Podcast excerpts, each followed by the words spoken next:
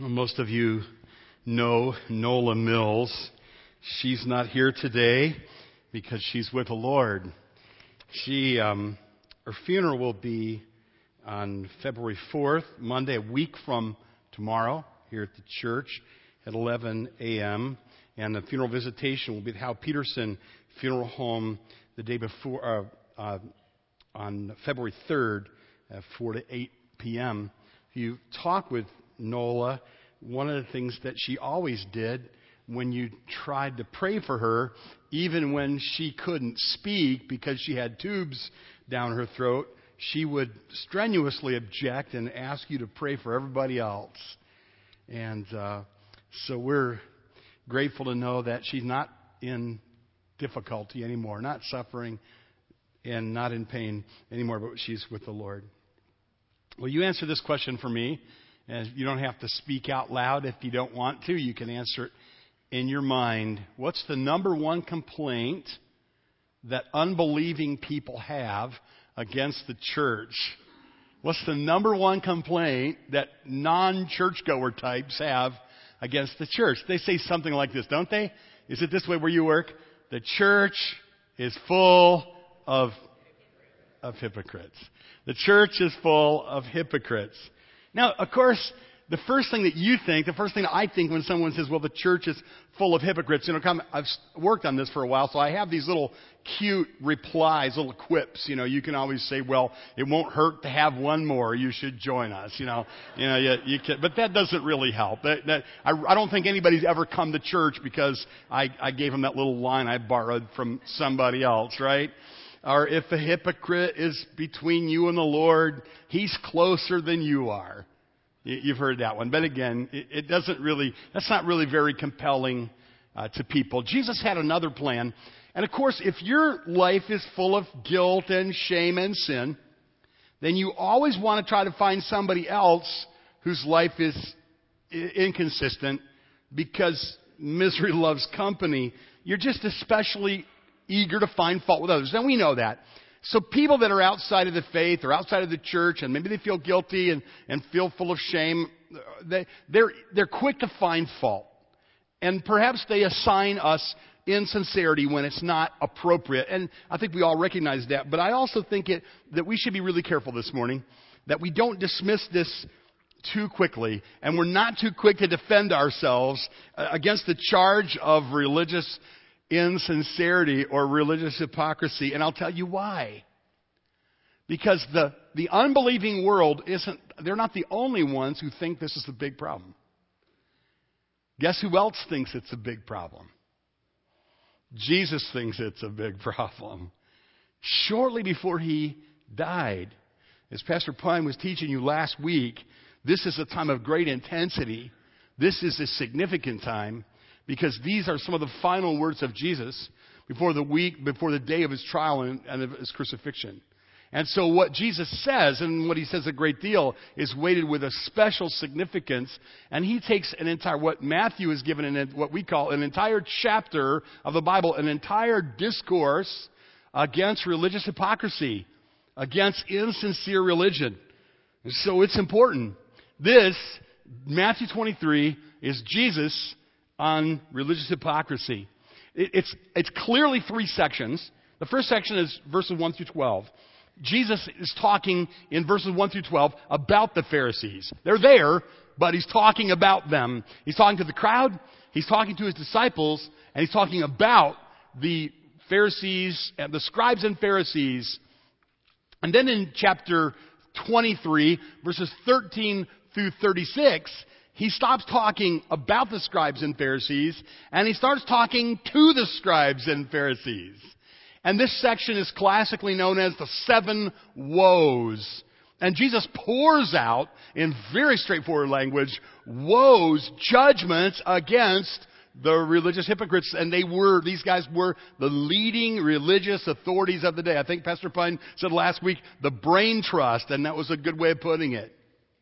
And then verses 37 through 39, he talks to Israel, personified in a very tender way. Jesus talks to Israel, personified as Jerusalem. And this, as he ends, is as harsh and as direct as he is in proclaiming the error of religious hypocrisy, he's tender in the final verses. Today, what I'd like to do is I'd like to read those a lengthy passage. I'd like to read it all together because that way we get the sense of the whole passage. And so, out of uh, honor to the Lord, let's just quietly and slowly, we'll remain seated today, but let's just quietly and slowly just think this passage through as we read it carefully from chapter 1, uh, 23, verse 1 uh, to the end of the chapter. We're in Matthew 23. Then Jesus spoke to the multitudes and to his disciples, saying, The scribes and the Pharisees sit in Moses' seat. Therefore, whatever they tell you to observe, that observe and do. But do not do according to their works, for they say and do not do. For they bind heavy burdens hard to bear and lay them on men's shoulders. But they themselves will not move them with one of their fingers. But all their works they do to be seen by men. They make their phylacteries broad and enlarge the borders of their garments. They love the best places the, at feasts, the best place seats in the synagogues, greetings in the marketplaces, and to be called by men, Rabbi, Rabbi. But you do not be called Rabbi, for one is your teacher, the Christ, and you are all brethren. Do not call anyone on earth your father, for there, for one is your father, he who is in heaven. And do not be called teachers, for one is your teacher, the Christ. But he who is greatest among you shall be your servant. And whoever exalts himself will be humbled, and he who humbles himself will be exalted. Now, Jesus is going to change from talking about the scribes and Pharisees to speaking to the scribes and Pharisees in verse 13. But woe to you, scribes and Pharisees, hypocrites, for you shut up the kingdom of heaven against men. For you neither go in yourselves, nor do you allow those who are entering to go in. Woe to you, scribes and Pharisees, hypocrites, for you devour widows' houses and for a pretense make long prayers. Therefore, you will receive greater condemnation. Woe to you, scribes and Pharisees, hypocrites, for you travel land and sea to win one proselyte, and when he is won, you make him twice as much a son of hell as yourselves. Woe to you, blind guides who say, Whoever swears by the temple, it is nothing, but whoever swears by the gold of the temple, he is obliged to perform it. Fools and blind, for which is greater, the gold or the temple that sanctifies the gold? And whoever swears by the altar, it is nothing, but whoever swears by the gift that is on it is obliged to perform it. Fools and blind, for which is greater, the gift or the altar that sanctifies the gift? Therefore, he who swears by the altar swears by it, and by all things on it. He who swears by the temple swears by it, and by all, and by him who dwells in it. And he who swears by heaven swears by the throne of God, and by him who sits on it. Woe to you, scribes and Pharisees, hypocrites, for you pay tithe of mint and anise and cumin, and have neglected the weightier manners of the law, justice and mercy and faith. These you ought to have done, but without, leave, without leaving the others undone. Blind guides who strain out a gnat and swallow a camel. Woe to you, scribes and Pharisees, hypocrites, for you cleanse out the outside of the cup and dish, but inside they're full of extortion and self-indulgence. Blind Pharisee, first cleanse the inside of the cup and dish, that the outside of them may be clean also. Woe to you! Scribes and Pharisees, hypocrites, for you are like whitewashed tombs, which indeed appear beautiful outwardly, but inside are full of dead men's bones and all uncleanness. Even so, you also outwardly appear righteous to men, but inside you're full of hypocrisy and lawlessness.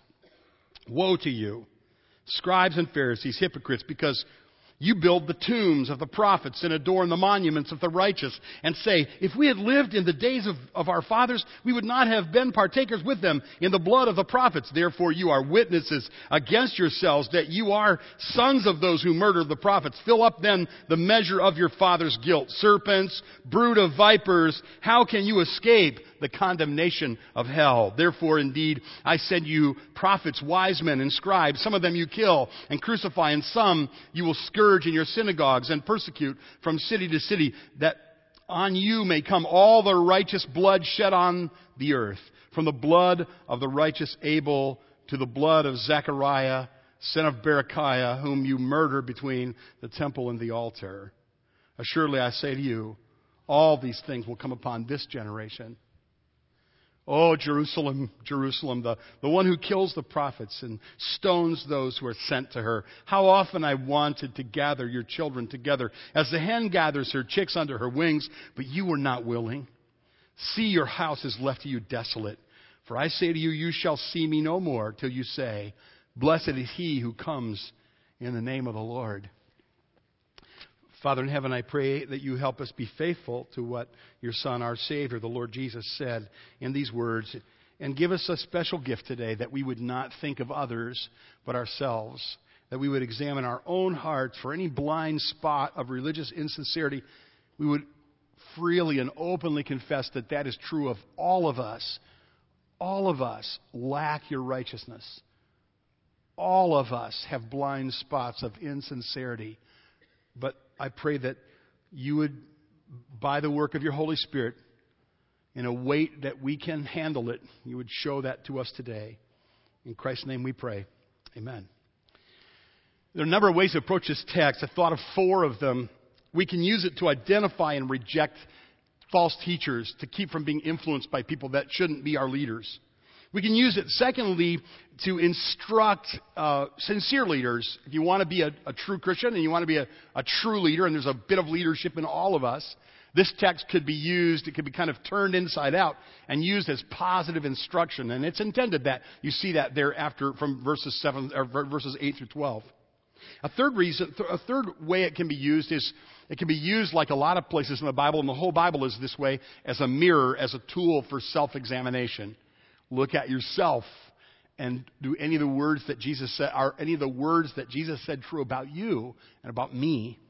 And then finally, and this is the most beautiful use, I think, this can be used as a display of the beauty and the character of our true shepherd, the Lord Jesus who was the perfect personification of every virtue and every quality of character and every aspect of righteousness, and his beauty should stir our hearts. Even when we look at this, this was the only man who ever walked the earth who could speak like he spoke and call out religious hypocrisy the way he did because he had no insincerity in him. Not at all. He was and is the perfect Son of God. that's going to be important this morning we want to deal with the first 12 verses of this, Jesus talking about the Pharisees. Today we're going to take this first section, and for these purposes there are two sections within that. In verses 1 through 7, you'll see that Jesus is saying, this is the way it is and it shouldn't be this way. And then in verses 8 through 12, he's saying, and this is the way it should be among you. You'll notice that he says that. The, verses 1 through 7, this is the way it is and it shouldn't be. And then verses 8 through 12, and this is the way I want it to be among you. This is very significant because Jesus is a changing of the guard. He's announcing the changing of the guard. The religious leadership, the official religious leadership is going to change. And he wants changes of people and he wants changes of behavior in that. Now there were, and, by the way, uh, by, by way of application, we're going to ask, Jesus was righteous without a hint of religious hypocrisy. Jesus was perfectly righteous with no insincerity. Are you? Am I? There are probably 6,000 Pharisees. These were separatists. Separatist is, is a good thing. But not all, not all the separatists were bad. Not all the Pharisees were bad. Some of them were good. There are a number of stories of good Pharisees, faithful Pharisees in the Bible. There were those um, some, again, named in Scripture who really sought the Lord with sincerity. In this text, Jesus isn't creating dialogue with them. You notice that? He's not having like a panel discussion or a give and take. He's not kind of quietly listening to their take on things. This is not a dialogue. This is a clear and resounding declaration. Jesus goes directly after the false teachers. He's establishing his apostles as the true teachers. And he's making a protracted and public statement that the teaching of the Pharisees and the scribes is to be rejected. And he speaks in very straight talk. Verse 13, he calls them hypocrites. Verse 14 again, hypocrites. Verse 15 again, hypocrites. Verse 25, hypocrites. Verse 27, hypocrites. Verse 29, hypocrites. And he throws in a few nest of snakes and other things like that. So he's quite manly in this. Uh, these are people who can and will kill him. And he knows it. He stands up and he speaks truth to them. And this truth has been recorded for us, passed down by the miraculous work of the Holy Spirit to the church. This is the Jesus you should know. Jesus who is a man and God. We're to avoid the influence of leaders who are insincere. We're to avoid, this is the heart of the text here, we're to avoid the influence of leaders who are insincere. And they think wrong about things. For instance, they think wrong about righteousness. You see this in verses 2 and 3. And I'll just swiftly go over this section twice, and then the third time we'll go slowly through it. But notice what it says as we, as we read verse 2, 2 and 3 again. The scribes and Pharisees sit in Moses' seats. The scribes and Pharisees, they sit in Moses' seat. Therefore, whatever they tell you to observe, that observe and do, but do not according to their works, for they say and they do not do. They don't think right about righteousness. They look at it as an external or outward thing rather than an inward thing. They don't think or do right about ministry. They look at ministry as burdening people with responsibilities rather than lightening their burdens. Remember Jesus in Matthew 11, 28? He comes to make the load lighter, not heavier. They don't think right about ministry. They don't think right about righteousness. They don't think right about greatness. Reading from now verse 4 all the way, verses 4 and 5. They bind heavy burdens hard to bear, lay them on men's shoulders, but they themselves will not move them with one of their fingers. But all their works they do to be seen by men. And then he goes, after this, into a long discourse of the different kinds of things they do because they're conscious of how people see them more than they're conscious of what God knows about them. They have a wrong idea of greatness. Their idea of greatness is men are going to declare me great because I have titles and because I have honors and because I have the accoutrements of uh, religious leadership. They, they're going to see that I'm a leader.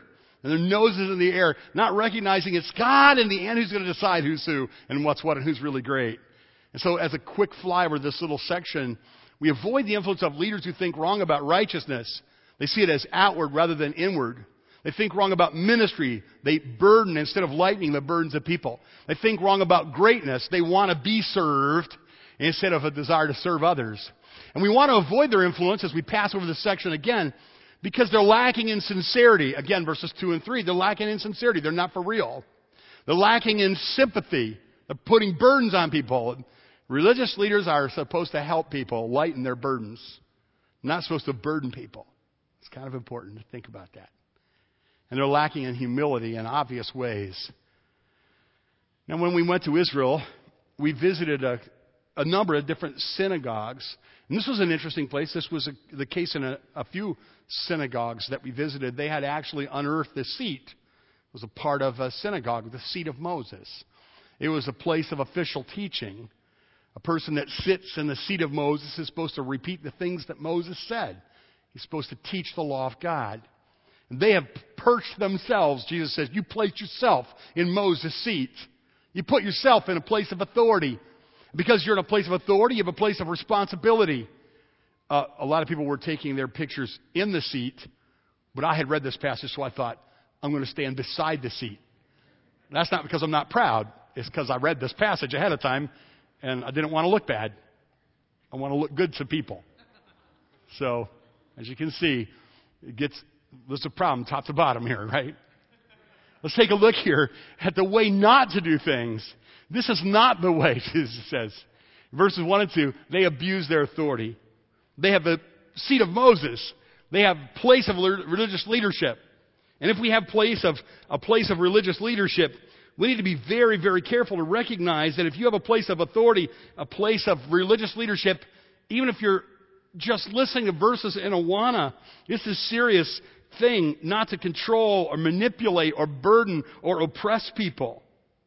Jesus is not pleased with religious leaders who use their authority or their power to control and to manipulate and to burden and to oppress people.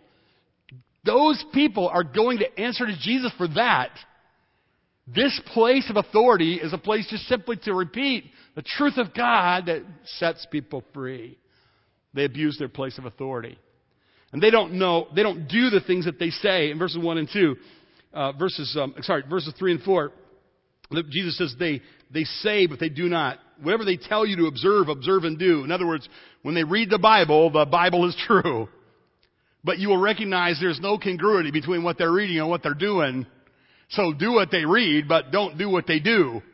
And how many of you know like that's the, that's turning religious teaching on its head. If you're a teacher, pastor, parent, teacher of any kind, you know very well that after a while you recognize that if you say one thing and do another, it's what you do that they will do, not what you say. And what you want to do is you want to say and do the same thing because that's a very powerful combination because people are wired to imitate others. That's why we need to be careful about our proximity to people who are religiously insincere because if we're not careful, we'll be influenced by them. We'll admire them or we'll be influenced negatively by them. We do, Jesus is warning here in a long discourse, don't be influenced by the wrong people. And, and there's a subtle, just two kinds of influence. We'll talk about it later. But understand that they've abused their places of authority and they don't do what they say. And then they burden people with extra laws that they don't keep themselves. They won't even move them with one of their fingers. And then they do what they do to impress people. They do what they do because their consciousness is what people think about them. This would probably be a great place for us to stop. And again, not to think about other people, but only to think about ourselves. Is our main consciousness, what does God think about me? Or is our main consciousness, what do people think about me? Have you ever heard of shame cultures? Shame based cultures? We like to think we're not like that. And, um, but there are cultures of people, great groups of people that are powerfully driven by just what other people say and think about them. I'm, and we're not like that, but there are cultures like that. We don't really care about what people say and think about us, right? All we think about is what does God say and think about me. Of course, I'm being facetious. This is really a, this is one that if you read this and you're honest and you're not thinking about other people and you're thinking about yourself, you flee to the cross because only Jesus is so perfect that he would not think about himself over others. And, and though he did, as the scriptures say, I had an old pastor friend, he's, he's still living, his name is Levi Wisner, and he fought in World War II. He was in a battle of the Bulge in World War II. And so these are people that you don't get a chance to talk to very much anymore because they're passing away very quickly. So if you have an opportunity to talk with somebody who's a World War II veteran, it'd be a very good idea for get down there for you to get their oral history down. I was talking with Levi Wisner. He's preaching actually in our little church in the country one day. And he said, You know what I noticed? He's a very humble man, he's a very godly man. He said, You know, if I noticed there are two kinds of soldiers. There's the parade soldier, and the, I've always remembered this. There's the parade soldier, and there's the battle soldier the battle soldier, it said the parade soldier just wants to be seen, but the battle soldier does not want to be seen. And then he said, Which are you? Are you a parade soldier that wants to be seen? Or are you a battle soldier that wants to not be seen? I will tell you that after that message, Levi and I knelt on the, at the first pew and prayed for a while over that. I often think of that. It's our job to make Christ known Christ seen, Christ lovely. When Pastor Michael was singing and he knelt down, I thought to myself, they're not going to be able to see him there. Which is exactly what he was saying in his song. So I thought that was kind of humorous. This is what the Lord wants us, and maybe that'll be a symbol that we can remember. As hard of a struggle as it is for some of us, to take, to put Jesus forward so that he will be seen. You know, people will get tired in me and people will get tired of you. People will get weary of us. They'll see our flaws and our failures. They will never tire of the beauty of Jesus. So we want to make him seen. These men, they didn't want to impress God, they wanted to impress people. And then they dressed up to show off. Understand that most people, for instance, in worship, if you dress up, you don't dress up to show off. I don't think we have much of that. I don't know that we have that here. I think that folks, when they dress up a little bit, they dress up as like my audience with the king. I'm going to go worship the Lord, and I want to show reverence.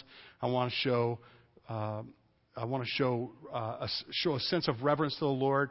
And so, and then maybe your mama taught you that. You know, mine did. She said it's your Sunday best. You wear your Sunday best. And of course, that's one way to look at that. Another way to look at that, too, the New Testament, it's interesting, you don't really find that teaching in the New Testament anywhere. What you find in the New Testament is clear and repeated warnings against ostentatious dress. Right? When it talks about a woman's apparel, it's often called modest. And then it's followed immediately by not with gold and jewels and braided hair and all this and others. The idea is don't show off your finery at church. Don't come together with God's people just to show that you make more money than somebody else. Don't put people off by your fine clothes. In, in James, what does James say? He says, you know, one comes in and he has a ring and he's obviously wealthy and you give him a seat here, but the one comes in in mean clothing, comes in, in in common clothes, and you say, well, we don't care where you sit. James is saying this is not the way it's supposed to be in the church.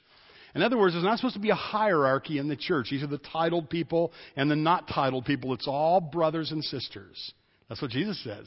There's not supposed to be, you know, out in the world, there's this like this keen sense of, you know, you empty my trash, you know, that kind of thing.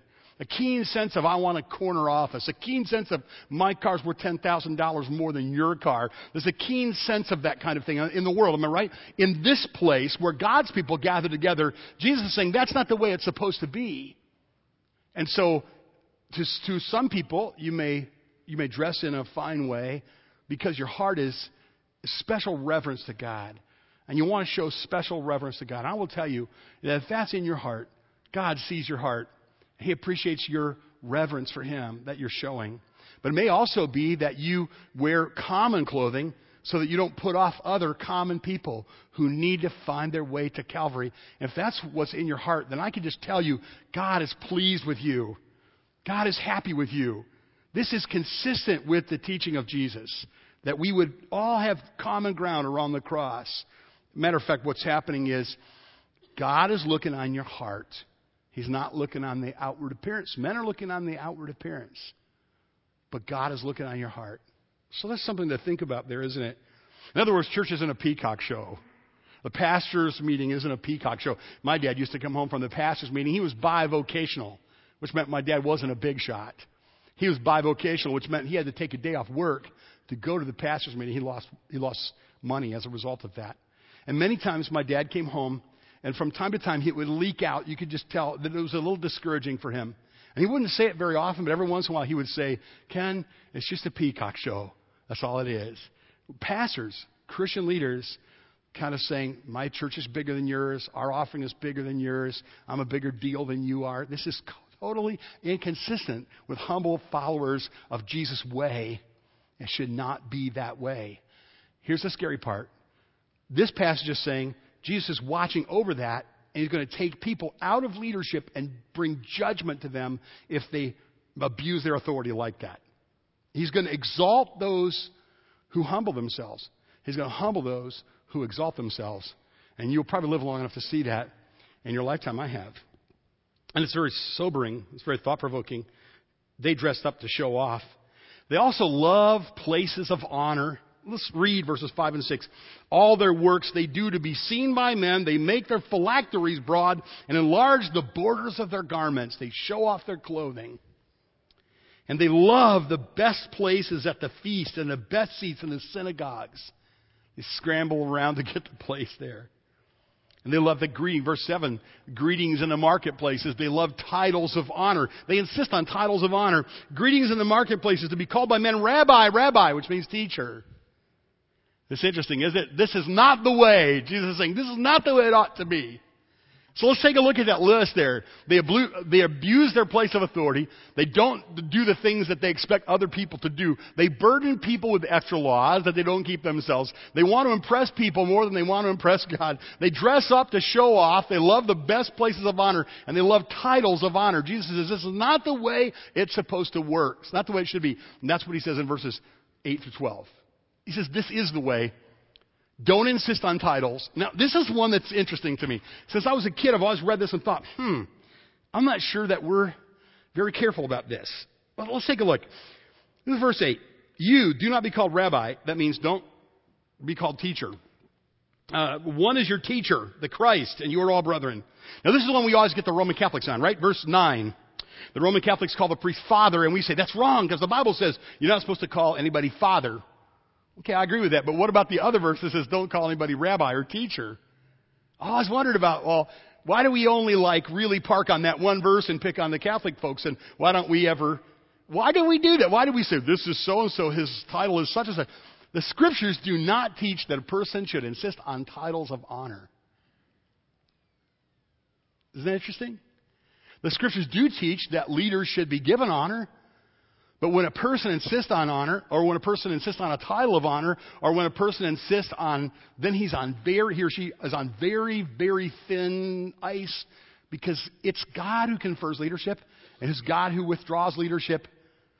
So anytime anyone violates the spirit of Jesus Christ, who is the leader, and, and ostensibly they're representing Jesus the leader, and they violate the Spirit of Christ, they're on thin ice and in danger of judgment themselves. And God can so quickly make their heart stop, take away their leadership. He can withdraw His restraint of evil and they can fall away into terrible things. God help us all. This is pretty serious stuff. This is not the way it's supposed to be. The way it's supposed to be is we're not to insist on titles. And we're not to expect to be served. As it says there in verse 11, he who is greatest among you shall be your servant. He who is greatest among you shall be your servant. And then this haunting, if you will, verse 12, not seeking honors from people, recognizing, look what it says, whoever exalts himself will be humbled, whoever humbles himself will be exalted. And he's about to do this. Now he's going to crank out woe against the scribes and Pharisees. And the way they're going to end, if you would like read Josephus, it would make you shudder to see what actually happens. And even what he says in the next few verses is going to happen. And when Jesus speaks on the future, what's going to happen to those who have abused their religious authority, let's, let me make some applications. Don't be influenced by self righteous leaders. Don't be influenced by self righteous leaders. Don't follow teachers who are insincere or unsympathetic or proud. Don't have leaders like that. Don't be that kind of a leader in whatever leadership you have as a parent or as a teacher or as a preacher, deacon, pastor. Don't be that kind of leader. And don't be influenced by that kind of leader. Don't be influenced by false teachers. This is the main idea that Jesus is saying. Get away from them. Judgment's going to come. Clear, clear away from them. Now, here's a subtle thing. There are two ways to be influenced, I think. Maybe two general ways. One way to be influenced is to be like them is to think that they're right and to imitate them, to be like them, or to listen to them, to regard leaders that are insincere. That's one way we want to avoid, obviously. There's another way I see often people are influenced by religious hypocrites or insincere religious leaders. And what they do is they react against them and then they reject the God and the Bible. They reject things that are good, you see. Go back to verse 1 and notice what it says in verses 1 and 2. Jesus spoke to the multitudes and disciples, saying, Scribes and Pharisees sit in Moses' seat, therefore, whatever they tell you to observe, observe and do. What's he saying? He's saying, he's saying that when they quote the law of God, don't disregard the law of God. That's why it's a terrible thing to be a religious leader and to be insincere because you're not just being insincere, you're dragging God into it. You're dragging the Bible into it. You're confusing people in a terrible way. If you're a parent, if you're a leader of any kind, and you use religion or you use religious language to manipulate behaviors that you want for selfish reasons, then you create great confusion in the people that you're trying to influence or that you're manipulating. There's a big difference, and this can be subtle, but there's a big difference between manipulating people's behavior and inspiring them to follow the Master Jesus. And we as parents, when we miss this, then there's uh, the piper to pay, usually later on. In other words, another way to say it is like this self righteousness is an ugly thing. Self righteousness is a wrong thing, an ugly thing, and something that God will judge. But true righteousness, which is found only in Jesus Christ and among those among whom God has worked in the power of His Spirit to sanctify, justify and sanctify them. Self righteousness is an ugly, repulsive thing. Genuine righteousness is an attractive thing there are warnings of those. Let me warn those of you who are put off by religious hypocrisy. Listen to this. Don't reject the law of God because people have distorted or abused or added to God's law. Because it's still God's law. If you're put off by religious hypocrisy, let me suggest don't reject God because people have misrepresented God. Because one day you will still answer to God. Don't spend all of your life pointing out the hypocrisy of others. Just humbly look at your own life for pockets of inconsistency in your own life, and first of all, look to the righteousness of Christ, which will always be compelling, always be beautiful, always be mag- magnetic to you. But don't always be obsessed with the people that have disappointed you, obsessed with the people that have misrepresented the Lord or have misused His word. This is a great danger. I just challenge you, I warn you. I would also warn any of those of you, all those of us, who in any way practice any kind of religious hypocrisy or insincerity. We distort the law, or we add to it, or we misrepresent God. It would be good for us to go back to chapter 18, especially what Jesus says about when we do that to young people. He says that for a person like that, who offends or causes a stumble, a young person, it would be better to have a millstone hung around your neck and for you to be drowned in the sea he says there's going to be judgment for people who use my word and mess with people. There's going to be great judgment. So this is a very humbling message, isn't it? A very humbling discourse for us to read of Jesus that makes us think. Understand this, folks, and I would say this to our church. The big problems are not the ones you see outwardly, right? Am I right? The big problems are not the ones you see outwardly. I know. We see things outwardly that we go, oh, this is not good. Oh, that's not good. And you're right. But they're not the big problems. The big problems are the things that are inward the things that are in the heart. That's what Jesus said. The real problems are not the external things. So we can fix external things by series of pressure or by, ex, by, by, you know, excluding people. We can, we can move the, the pawns around on the chessboard and make the church look better outwardly, but that's not our job. Our job is to address the heart of people because that's where things come from. That's where good things and bad things come from. The, the, the outside things. So if we beat down people about like the outward things, Okay, think about here comes a person, and, they, and, they, and we look at them outwardly, and we see that they are not what they ought to be based on our evaluation of outward things. Something we can hear or see, and we know it's not good. And then we kind of like put the heat, the pressure on them just to change that outward thing. So, did that change their life? Did that set them free? Did that give them a heart of affection for Christ? No, it did not. Did we do them good or harm? We did them harm. Did we lighten their burden or did we weigh them down? We weighed them down even more. Are they going to come to us to help unravel the secrets of their soul? They are not. So if we want to unravel the secrets of people's souls, if we want to help people unravel the secrets of their souls that maybe they don't even understand, then we can't be quick to be judgmental and self righteous about the outward things, even if they're wrong. This is the way Jesus was, and that's why people flocked to him. People flocked to him. Publicans and sinners flocked to Jesus. I heard a story about a man, a, he's a college teacher, and he had a speaking engagement in Hawaii. So he goes to Hawaii, right? From the East Coast, so the time difference is really significant. So instead of getting up and when he wakes up in the morning like 3 o'clock in the morning and he's hungry, there's nothing open in Honolulu. He starts kind of wandering the streets looking for a place to get some breakfast. And the only place he finds is this die, this greasy spoon. It's a nasty hole of a place. Has a counter with the bar stools at the counter. This is kind of a crude guy named Harry. He's kind of barking, you know, orders at people.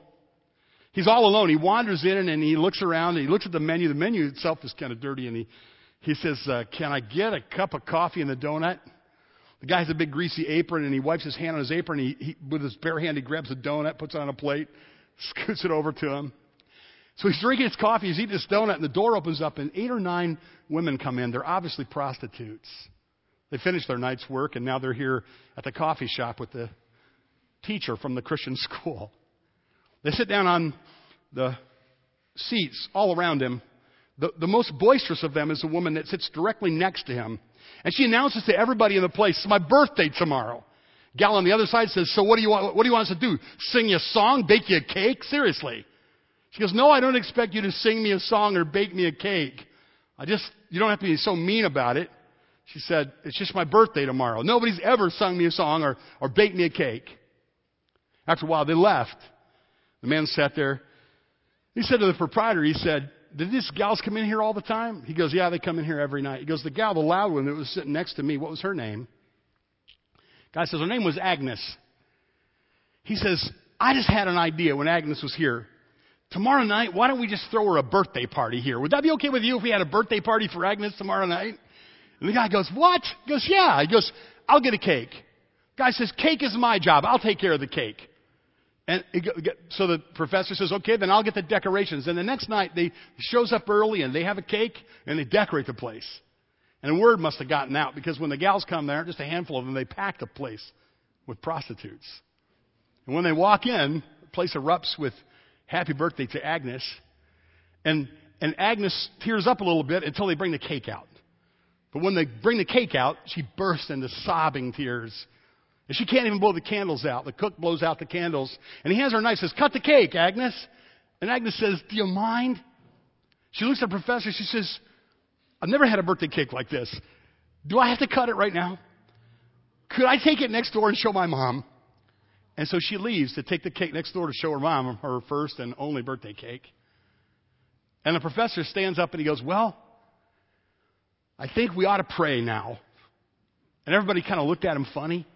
And he prayed. And he prayed for Agnes. And he prayed that God would deliver her and that God would bless her. And when he got done, the cook says, You're not a teacher. You're a preacher, aren't you? He said, Well, I'm kind of a teacher and a preacher. And he says, Are you kidding me? What kind of church do you go to? He said, Well, I go to a church that has birthday parties for prostitutes at 3 o'clock in the morning. He said, There's no church like that. If there was a church like that, I would join that church. Well, I thought about that story and want to remind us this morning the people are offended and they're alienated by self righteousness, but they're drawn to sincere displays of Jesus' love. Just like you love that story, Jesus didn't die so that we, would, he would, we could go around the world and form kind of religious museums, Christian museums. When you go to the Middle East, there are some beautiful places in, in Israel to see. But the, but the places that were the spookiest to me were the places where groups of religious, religious groups had argued and arm wrestled for years to create holy sites. Those places were kind of creepy to me. And we don't want to make a creepy place that people don't understand. Because if we display, that's what happens when we display self righteousness. Jesus didn't lay down his life for us to put together kind of nice, sanitary, stale, sterile religious clubs. Jesus wanted us to use the church as a way to display his righteousness and not our self righteousness because there are people out there who still are longing for the beauty of Christ but they're losing hope right now that they will ever see that in a group of people that names his name. When people look at you, when people look at me, I wonder what it is they see. Do they see the righteousness of Jesus or do they see like self righteousness? Let's pray and sing about that here as we close. Take your hymn book, turn to number 476. Pastor Pine will lead us in a meaningful prayerful song. 476.